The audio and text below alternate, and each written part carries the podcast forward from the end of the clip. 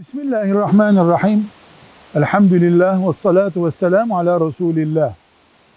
Niyet yani insanın bir işe yapmaya içinden azmetmesi, karar vermesi kendi başına bir ibadettir. Namaz nasıl bir ibadettir? Abdest de başka bir ibadettir. Birleşip büyük sevap kazandırıyor. Niyet etmek de bir ibadettir. Nedir niyet etmek?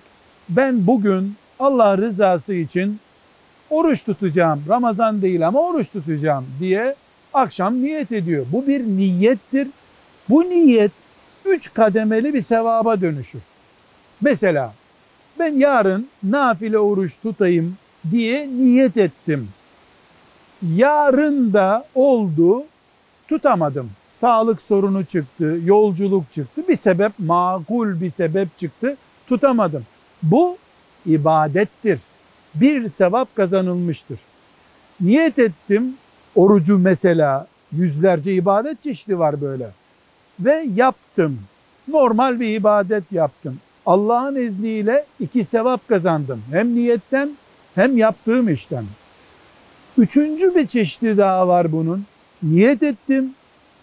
Bu niyetimi yerine getirdim. İki, bunu yerine getirirken çok daha büyük işlere yol açtım. Kolaylık getirdim.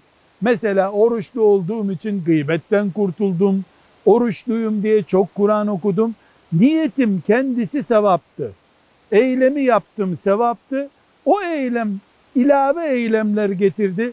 Sevap yığınına döndü Allah'ın izniyle. Onun için müminin niyeti amelinden daha hayırlı olabilir denmiştir.